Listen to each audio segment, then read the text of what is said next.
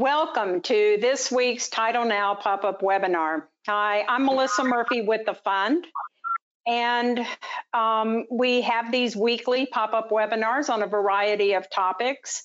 They've been pretty well received, so we are going to keep forging ahead with scheduling these uh, and have some great topics that are coming up in the next couple of weeks. And a reminder that they are every Thursday at noon. They are free, uh, and you just need to register with the links that we send out to you a couple of times a week, a few days ahead of time. But if you can't make it to the Thursday webinar, we also have the opportunity for you to listen in on the uh, just audio version of this, which we will push out on our podcast, which is also called Title Now. So that makes it pretty easy to remember.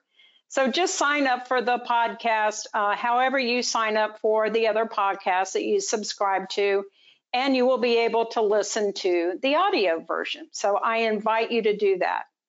And so, as with other uh, webinars, we are still focusing on the um, effects of the pandemic in our world of real estate law.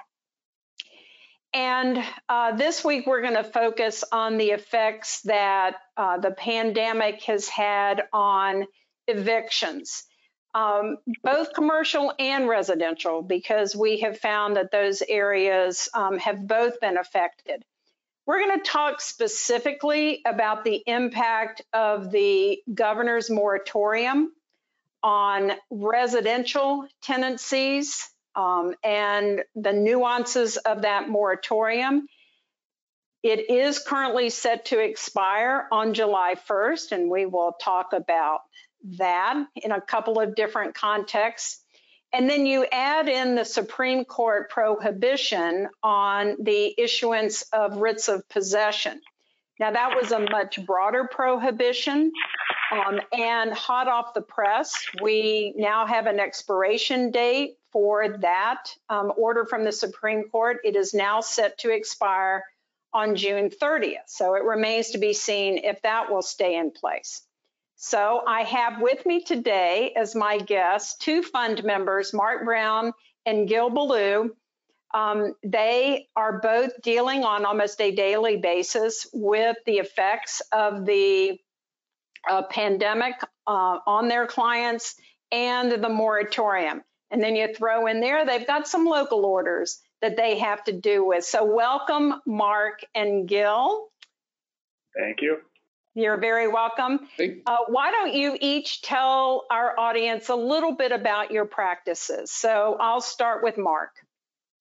Um, yeah, I um, I have a title company, and then I also have a law practice where most of my work is foreclosures and evictions. Um, as I got my start doing foreclosures first for many years, and now I um, handle both landlord and tenant work for more commercial than residential, but also residential evictions as well.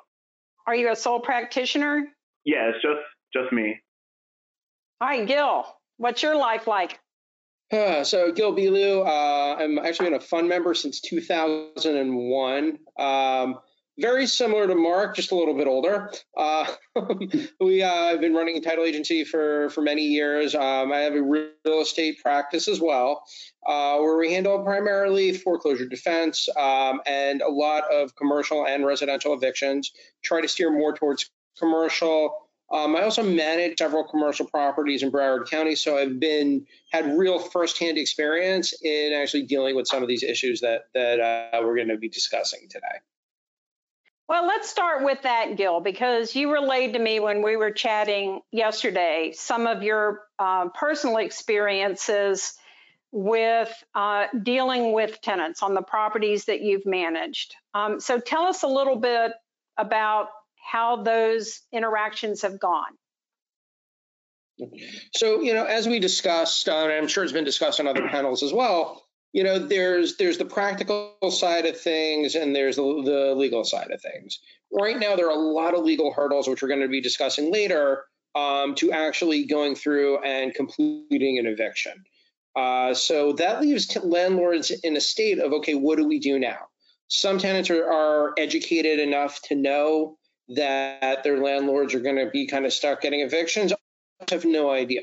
Um, and, you know, a landlord really is going to have two main concerns right now. Right now, of course, concern number one is getting paid the rent because they've still got to make their mortgage payments. Um, and issue number two is, well, what do we do with tenants who can't make their full rent payment? And what we've been doing personally on the properties that I manage, as well as what I've been encouraging my other commercial clients to do, is to really work with your tenants, right? So, you know, if you've got a tenant that had, let's say, a hair salon or a nail salon or some sort of business that was closed, and they come to you and say, listen, I know my rent is $2,500 a month. I, can't do that, right? I've got, you know, a thousand, fifteen hundred dollars that I can pay you. Uh, we've been working with a lot of our tenants, and I've again been encouraging my clients to do the same in either working on rent deferments, rent abatements. Uh, you know, the important thing for the landlord is to keep that up, right? So so that the first thing that's key, I think, is communication. I know a lot of landlords, including ourselves, including us, have also helped our clients that are maybe not so good with paperwork apply for the PPP loans and the EIDL loans and explain to them what they can use those funds for. Now that we've dropped down to um, I think 60% of the loan funds have to be used for payroll. That's more money that can go into the rent and still be forgiven. It's almost like a grant for these clients that were holding uh, for these tenants rather that were holding on uh, uh, by, by, a single thread. You know, then the issue comes up, and we had a nice conversation about it yesterday. Of what do you do to the tenant that's dodging your calls? Um, and you know, we're going to get into some of the practicalities of it, but you know, sometimes the threat is more potent than the execution. And sometimes putting up that three day notice will get the tenant's attention if they're dodging your emails and phone calls and will help get the landlord on a better footing with them to start getting paid so that when they come out of this pandemic, instead of being four months behind and really having to make it up, they're a little bit less behind and it's easier to work on a payment plan to, uh, you know, to pick up those deferred payments. Sounds like you've been uh, giving your landlords or, and really practical advice uh, to just not worry about the technicalities of the lease or of the moratoriums, uh, the various local orders, but just what makes business sense here. So, Marc, have you experienced the same thing? Yeah, so I have um, one client in Broward County who has several properties where April 5th, he reached out to me and said, I want to file 20 evictions. All these people aren't paying. I don't care. I want to go forward. And I had to really talk him off the ledge because first of all, at that point, and even now, the judges don't necessarily know what's really going on. The courts don't. So to get an eviction done, who knows how long it's going to take? And then he has to go ahead and try to find a new tenant for all these places. So I recommended trying to work it out. And by the time you know that week was up, it was down to four or five evictions that he still wanted to file. Um, for example, one was a chain sandwich shop where they never closed. There's lines out the door still, but yet they said, "Oh, because of COVID, we're not going to pay." So things like that, I told them, you know, go ahead. You can still file an eviction. I mean, obviously they can afford to pay the rent. They're not hurting. But then these smaller shops, mostly it's strip malls, mom and pop shops, work it out because it's beneficial to everybody in the long run to do so. And that's really helped him in the end. Only like one or two of these evictions really had to go forward, and they're still pending now because of all the issues with the court. Um, on the other end, I have a client who has two gyms at two different properties they're shut down. They're just opening up now, but they have these group classes where they went from 40 people, now they can only have 10 people in the class. So one of the properties worked it out. They deferred three months of rent to the back end, and the other property just doesn't care. So it's it depends on the landlord and it depends on the on the tenant. If everybody can work together, I think in the end, it definitely is more beneficial than trying to just fight it out in court. Let, let's talk for a moment about the technicalities of the governor's executive order. Um, let's deal with, with what it says. So I have it in front of me. And the language says, I hereby suspend and toll any statute providing for an eviction cause of action under Florida law solely as it relates to non payment of rent by residential tenants due to the COVID emergency. So, you know, a lot of stuff to untangle there. Um, so, clearly the intention was that this moratorium applied only to residential tenancies. So, first, just some reaction to that. Did you experience confusion out there as to that limitation? Did people think it applied to all tenancies? On my end, yeah. I, mean, I had people who calling me, oh, I don't want to pay my rent. I can't pay my rent. Um, I was told I don't have to no matter what. So these landlords, it's it's not. I don't think it's 100% clear what really can and can't be done as far as you know. This is what we talked about yesterday. If you can give a three-day notice, even if you're there's technically no statutes anymore, or it's just everything's on hold. So it's it's been very confusing. And as we mentioned, counties have different orders than the state does, and then you know, so we have one side saying one thing and the other side saying nothing can be done. So it's been really tough to try to figure out, at least on my end, what to really can be done. Geil? Yeah, at the end of the day, a, uh, a residential eviction is a statutory and a contractual uh, cause of action. So there's there is some confusion there, but at the end of it, but really what we're finding, um, I think Marc has found this a lot more than than I have with the residentials, is that the clerks won't let you file. They're not going to give you a summons. Um, and you know we have local orders that intersect with that that make it even more difficult what what I've been encouraging my residential landlords to do when they have clients who are having difficulty with the rent is very similar, you know, to, to what I'm telling the, the commercial ones is that listen, if these people can't pay their rent, work with them, right? Uh, because what's going to happen to tell a really tenant that it's in their best interest to work with the landlord, because at the end of the day, great, okay, eviction statutes are tolled and suspended for you know two three months but if you come out of this and you're four months behind, you're never going to get caught up, right? Uh, in the same token, if you come out of it and you're two months behind as a tenant, there are ways to get that caught up, you know, extra payments, things like that. And it's really about encouraging the tenants to do what they can now and show some good faith so that, you know, as a landlord, you're able to pay your expenses on the property um, and also be able to keep them on as a longer term tenant.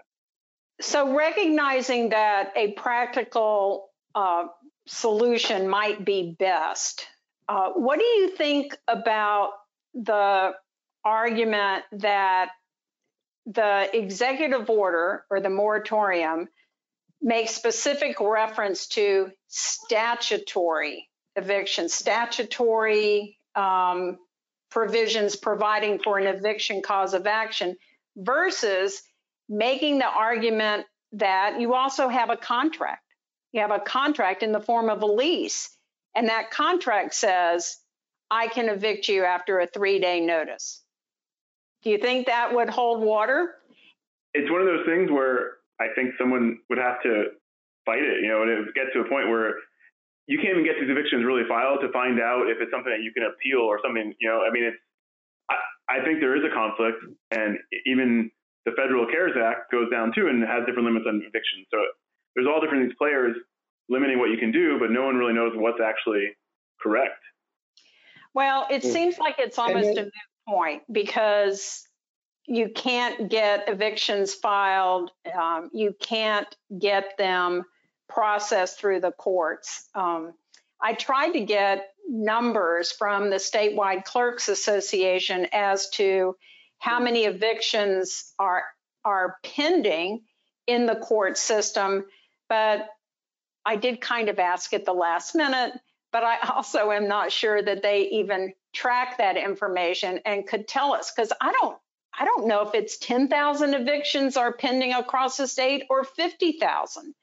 Um, I really don't have a good feel for uh, the magnitude of this problem. But regardless, um, there is some difference of opinion as to how to interpret the moratorium. Let's talk specifically about how, how broad um, you believe the language of the moratorium is, and specifically things like can you give a three day notice during the period of time prior to July 1st? Or does the moratorium even apply to the landlord's ability to give a three day notice? I mean, listen, I think you can always give a three day notice. It's not like you could be penalized for putting one up. It just, that part of it, you know, is like just doesn't, um, I can't see how it would work against you. On the same token, whenever it comes to dealing with with residential three-day notices, commercials are, are another beast because unless it's required in release on a commercial on a commercial uh, um, on a commercial lease, you or for a non-residential property, you really don't have to give a three-day notice. There's no statutory requirement for it. It's just a useful tool, unless it's required by your lease. With residential, I'm very conservative because the the um, the consequences of a small technicality in a residential eviction are are really weeks and and you know it's always you're playing for time when you're dealing with a residential eviction. So if you're if there's even a question that your three day notice is wrong um, in general even without this pandemic going on i've always told my, my landlords listen it'll cost you three days, maybe five days, right, up front to do a three new, new three day notice. We can get the eviction filed like that. But if we're six weeks or four weeks or th- three weeks into the eviction and it gets dismissed because of a minor technicality, then you've got to start all over from scratch. I'm always very conservative when it comes to small errors in a three day notice. Um, and so this one, I would say, you know, the same before, sometimes the practical effect of putting up the three day notice is to open that dialogue with the tenant. Uh, but I would recommend to any of my clients, if you're putting up a, a three day notice on a residential property prior to any of this, uh, prior to the um, prior to the moratorium expiring, put up a new one afterwards. Just take the extra three days. It, it, it'll, I think, make it much easier. Yeah. Marc, do you agree? Yeah, no, I, I definitely agree because like evictions, at least in South Florida, aren't fast anyways. So to have to start all over again, as opposed to just waiting an extra three days, makes you know makes practical sense. Yeah. Yeah. So let's talk a little bit about these local orders that the two of you are dealing with down in, um, you both practice in Broward and Miami Dade, Palm Beach also? Yeah. Okay. So, what are the local orders that are in place there that are causing confusion or heartburn? In Broward, it's, they're just right now the issue you can't issue a writ of possession, um, and then it's until court operations are normal again, and that's not very clear. We don't really know what consider normal court operations. I mean, right now we have I've up through the end of July, I have everything I've got scheduled hearings that are all through Zoom. So I don't know what they consider to be normal or what they don't. It's a separate Broward County order. Um, it says that until, and it was just updated, I think, yesterday or the day before. And what it says is that until the court resumes normal operations, you can't get a default, you can't get writ of garnishment, you can't get writ of possession. And I will tell you, I've been practicing in Broward for almost 20 years. I don't think court operations have ever been normal. yeah, exactly.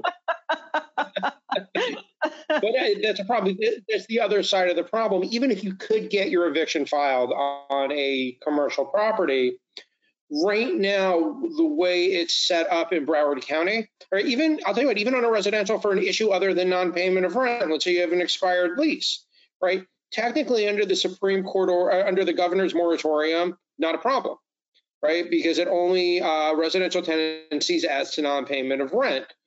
Lease being terminated is not non-payment of rent, right? Lease being terminated by its own terms, right, it should be a cause of action that's okay. The only problem is that in Broward County right now, the clerk can't issue a default at all in order to get a default from uh, from uh, to get a court's default, you need to show um, exigent circumstances justifying the need for a default. So, any tenant that talks to legal aid or has a friend that's an attorney or is educated enough to to uh, kind of look at this stuff on their own will see that yeah, great, you can serve them, but they don't have to respond. You cannot get that default absent an exigent circumstance, and I don't know what kind of exigent, exigent circumstances are going to warrant um, a default being entered.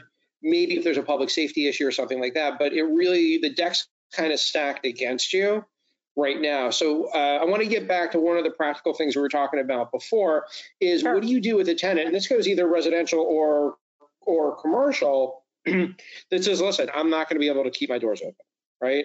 Um, and let's say they've got a balance left, and this is really more a commercial thing. Let's say you know they've got four years left on the lease. So what do you do, right?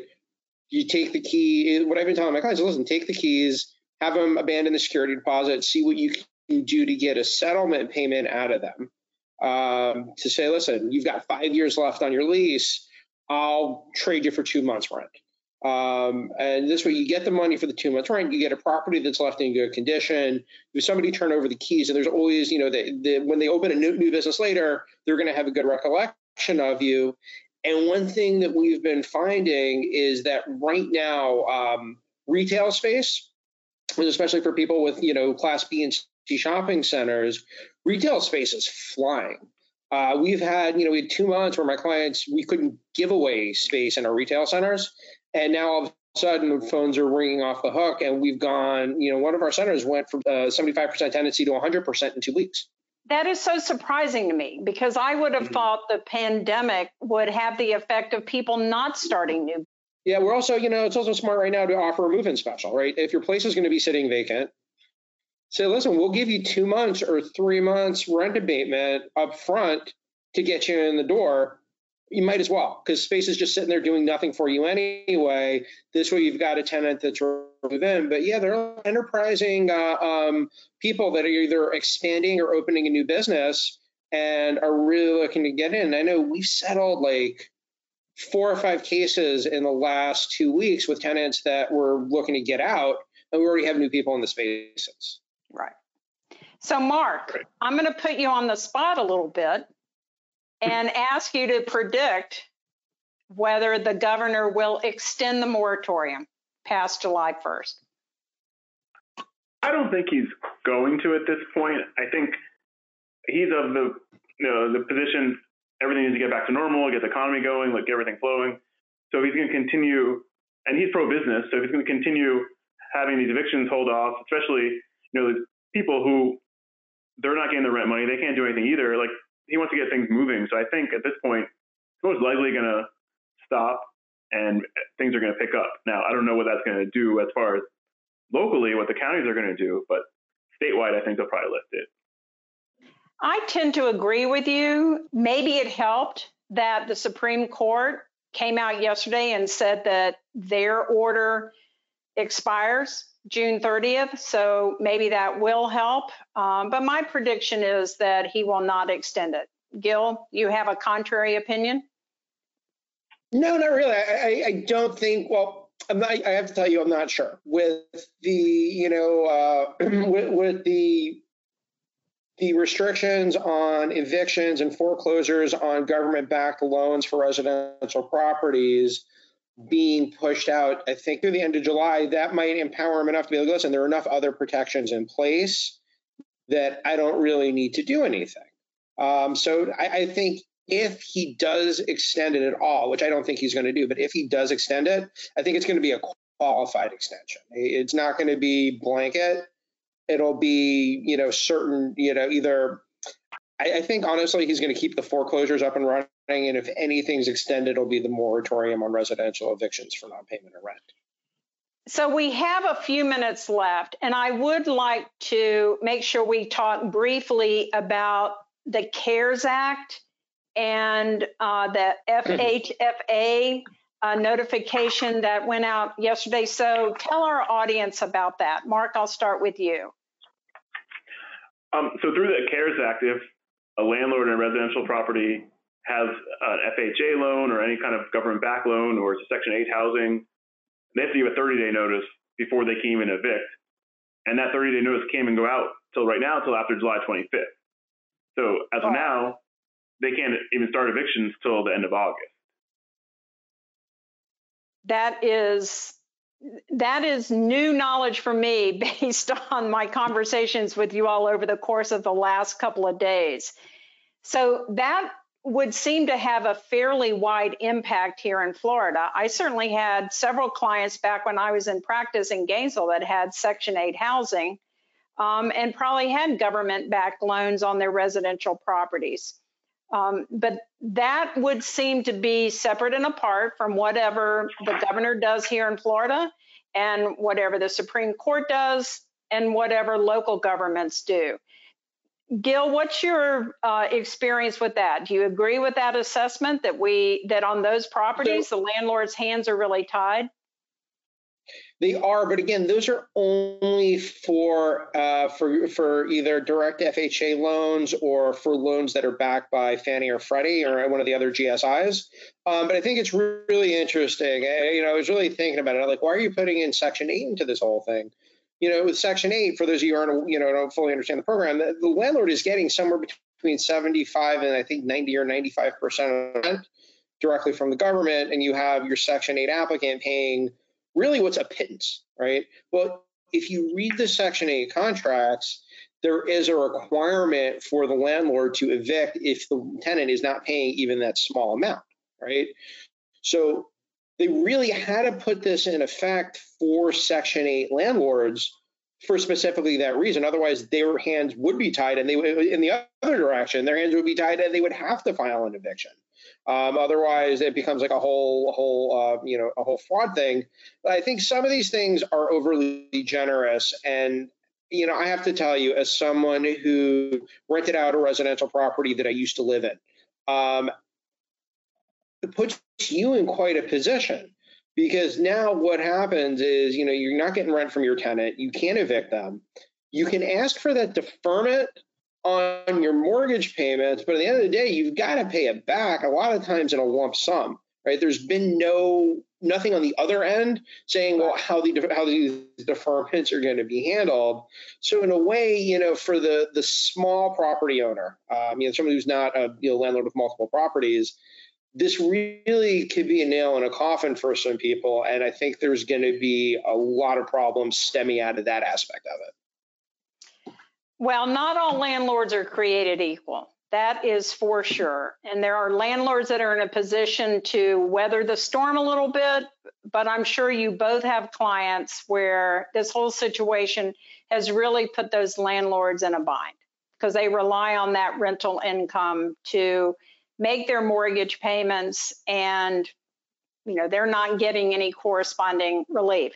I am not really trying to take the landlord side 100% in this webinar. Um, so we need to keep an open mind as to both sides of it. Uh, but it certainly is. Um, I think we can all agree that it's a it's a tough situation uh, for everyone involved.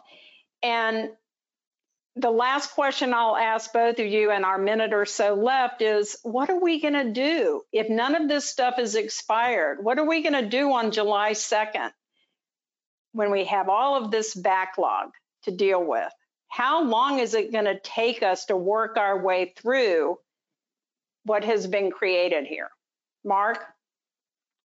As far as if things open up again or if things yeah, if, the, if everything expires and, and you're allowed to go forward, how long is it going to take your landlord to get somebody out? I mean, that's the thing. Like, we never seen the courts where all of a sudden there's going to be these county courts that can't handle these huge caseloads there's going to be hundreds of evictions, I'm guessing, filed all at once. I mean, people are waiting because this started in the middle of March. So there's nothing that's been going on since March. So there's like three months that people already going to be four months for rent. Like Geil said, they're not going to be able to pay it all at once anyway. So there's going to be a lot of evictions. Even people have made some partial payments, and all of a sudden there's going to be such a backflow. It's going to take months before the sheriff gets the writs and the issued and stuff like that. I can't even imagine what's right. going to happen. It's going to be like honestly, it's going to be like what the foreclosure courts were in 2008 through 2014, 15. There's going to be such a backlog; it's going to be ridiculous. Um, but there is, you know, the summary procedures that are going to speed it along a little bit. And it's interesting because the tenants that haven't been paying are going to be moving out, but hopefully they've saved some money up and going to be taking the places that other people are getting kicked out of. It's going to be like a whole lot of lateral moves. Right. So again, I'm encouraging landlords to work with the tenants because it's in everybody's best interest. Yeah. Agreed. Well, we are out of time. Thank you both so much for agreeing to do this and taking time out of your busy schedules. I know everybody's busy. Uh, thanks to all of our people who attended and uh, watched. Next week, we're going to talk about more pandemic related stuff and talk about force majeure clauses in contracts. And I have a great panel for you next week. So with that, I will say thanks for listening. And as always, thank you for your support of the fund.